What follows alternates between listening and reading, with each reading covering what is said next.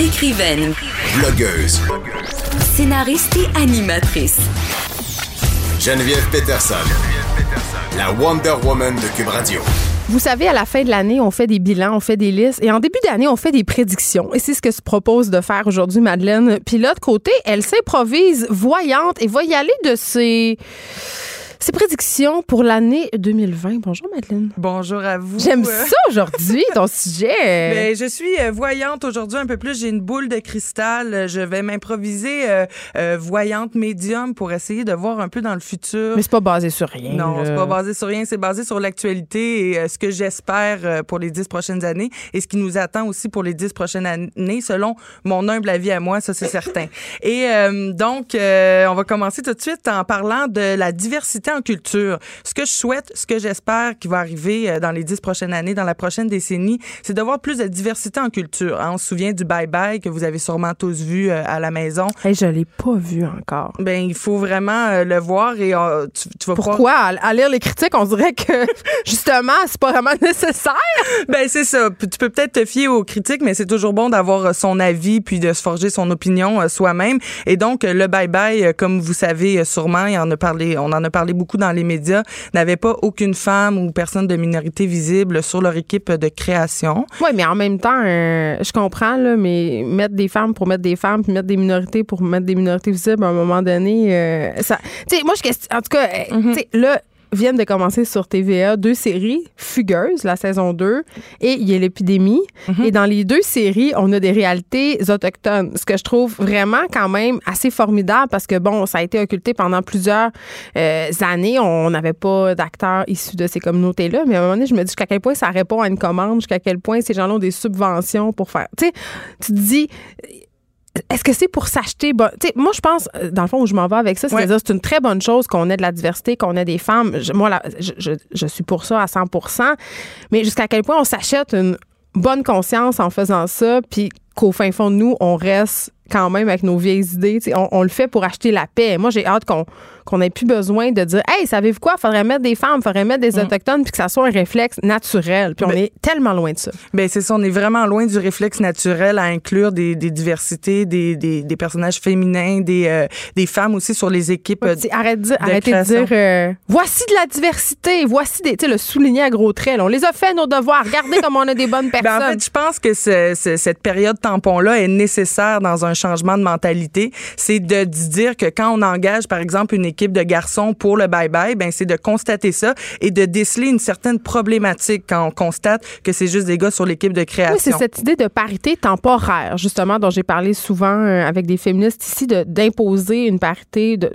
pour un nombre X d'années pour forcer, entre guillemets, le changement de culture. Ben oui, puis c'est de, c'est de, durant ces années-là, dans la période de transition, c'est de tendre la main aussi à ces minorités-là pour effectivement les inclure. Puis le gouvernement a des subve- subventions en lien avec ça. Et donc, c'est de, euh, de rendre ça normal, de plus rendre ça justement, de plus qu'on considère ça comme, euh, comme accorder une chance ou un privilège et que ce soit normal, qu'on ait c'est le dans tes de- prédictions. C'est dans mes On prédictions. n'aura plus besoin de la parité imposée. Non, ça va changer. J'espère parce qu'on sait que Radio-Canada avait euh, a des quotas en lien avec ça et j'espère qu'on n'aura plus besoin de règlements là, au sein des compagnies ou que ce soit un réflexe naturel et qu'on aille chercher euh, des, des personnes de tout horizon, de toute culture pour représenter aussi le Québec dans lequel on vit aujourd'hui. Qui est très multiculturel euh, Définitivement. à Montréal. Mhm. Parce que je sais qu'il y a des gens qui nous écoutent en région puis qui, à chaque fois qu'on parle de cette réalité-là, sont comme ben oui, mais c'est pas ça le Québec. Puis ben oui, mais il y en a pas tant que ça des communautés. Puis pourquoi on donnerait une job à quelqu'un parce qu'il est noir ou parce que c'est une femme?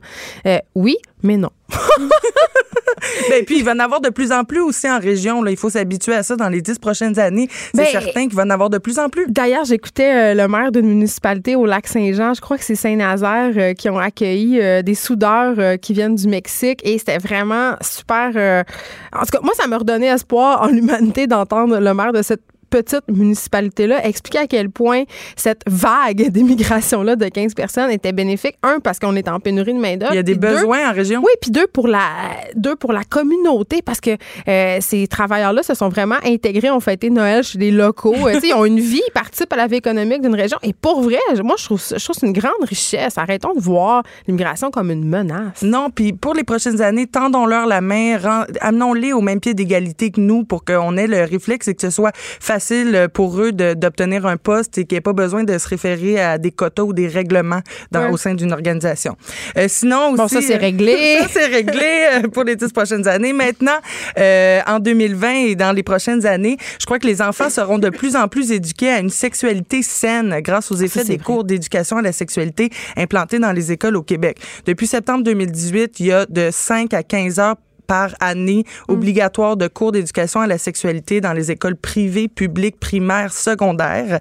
Et donc ça, euh, on va pouvoir voir dans les prochaines années les effets sur les jeunes générations, les adultes à venir de ces cours d'éducation à la sexualité là. Donc euh, ces cours-là, ça permet de mieux se comprendre, d'établir des relations affectives respectueuses pour eux-mêmes et les autres, de développer leur esprit critique, leur bon jugement.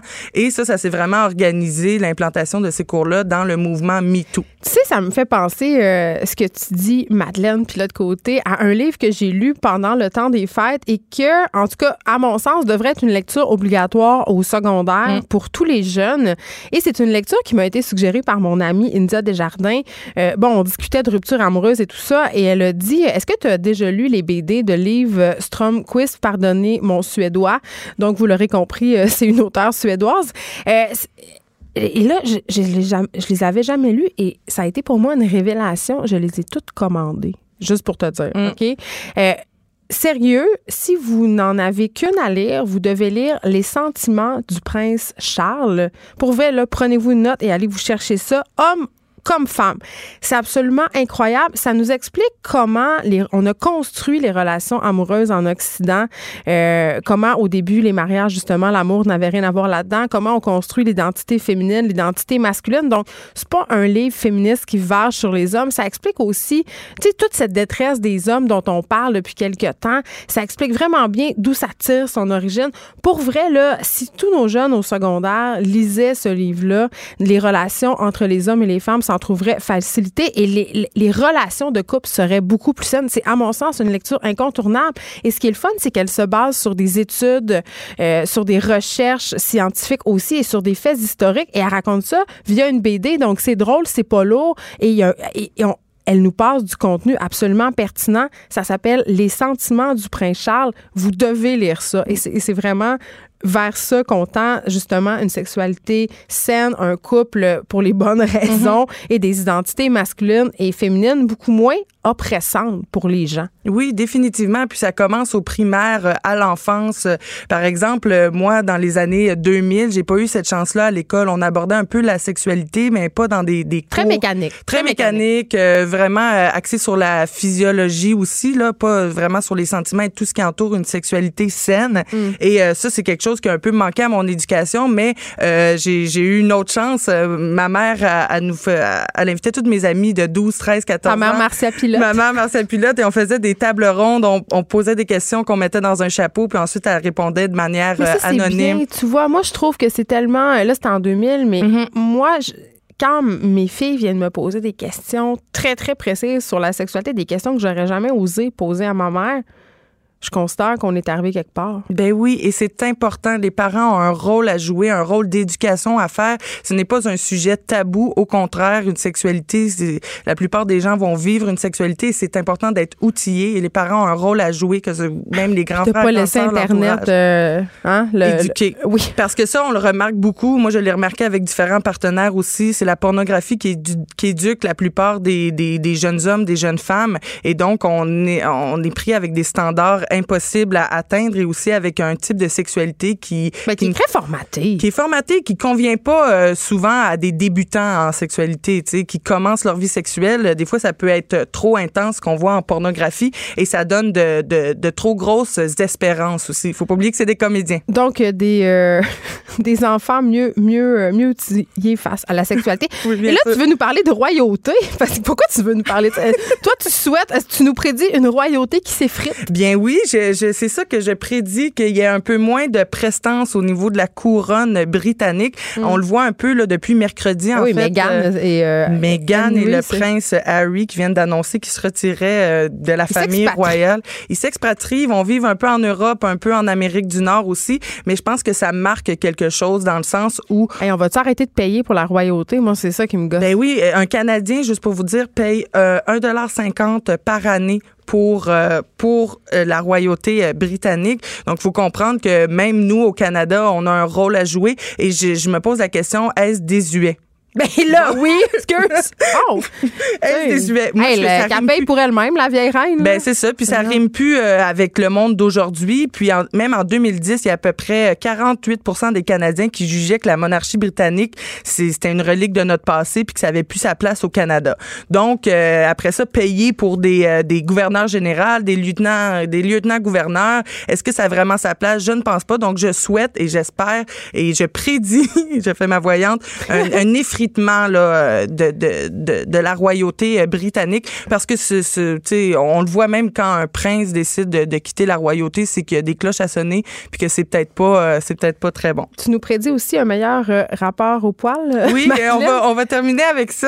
euh, Un meilleur rapport au poil. Vous savez, euh, mes poils, ça fait euh, trois ans, euh, pardon, ça fait trois ans que c'est euh, un événement qui est organisé euh, durant Par notre le- chroniqueuse euh, fondatrice de Mes poils, Pamela Dumont. Oui, Pamela là, Dumont. par ailleurs, tantôt à l'émission. Et donc, ce que je souhaite pour les prochaines années, je souhaite pour les, pour les jeunes filles, les femmes, en 2030, que qu'elles aient le droit de choisir si elles portent du poil ou non. On a le droit présentement, mais ça s'accompagne d'un certain jugement. Hey, c'est tellement drôle que tu aies choisi de parler de ça, Madeleine, parce que ce matin, et là, vraiment, c'est une tranche de vie intime Mm-hmm. que je vais raconter. J'étais couchée euh, avec mon chum et je me lève le bras, puis il fait, il fait Ah, ouais, hein, euh, t'as beaucoup de poils en dessous des bras. Puis avant qu'on commençait à sortir ensemble, il m'avait comme avoué que. Je sais pas, tu sais, il aimait pas tant ça que ça. Puis là, je suis comme, ouais, ça te dérange-tu? Puis il est comme, sérieusement, de moins en moins. Ben, Puis vous voyez, c'est pas le dans le sens que ça le dérange, mais dans le sens où maintenant, il est comme, who cares, il s'en sac. Ben, c'est peut-être Comme justement. quoi, on, peut, on change. Ben sais. oui, on change, puis on, on, on se pose les bonnes questions. Pour nous, c'était une évidence qu'une femme euh, se, elle Se être rase sans ou poil. là. Ben oui, même sur le sexe euh, et tout, mais alors que les femmes, une femme c'est poilu, puis c'est pas nécessairement une caractéristique masculine que d'arborer du poil. Mais c'est long à changer cette perception-là parce que même moi, quand moi, j'ai pas tant que ça de poils en dessous des bras, puis quand je vois une fille qui se lève le bras avec une grosse mode de poils, mon premier réflexe, c'est de faire Ah! Ben oui, c'est normal. On a été éduqués comme ça. Eh oui. faut juste se poser les bonnes questions. Et pour une jeune fille, je m'en souviens, à 13 ans, euh, pour notre cours d'éducation physique, on se commençait à se raser les euh, les, les Ben, c'est un rite de passage. Ben, c'est un rite de passage. Tu voyais tes amis le faire. C'était normal. Euh, C'était ça, être une femme. Et là, je, je me réjouis de voir qu'on se pose ces questions-là. Et le fait d'être une femme, ben, ça veut peut-être dire aussi d'être poilue. Et t'es pas moins belle parce que t'es poilue. moi, je veux juste dire qu'au secondaire, je pensais que j'aurais jamais de chum parce que j'avais beaucoup de poils sur les bras. Je trouve que ça conclut bien. ça on va se bien. souhaiter euh, que dans les dix prochaines années, on se slack, euh, hein, on se slack la police du poil. Madeleine Pilote Côté, merci beaucoup. On peut te lire dans le journal de Montréal et le journal de Québec. Merci, bonne journée.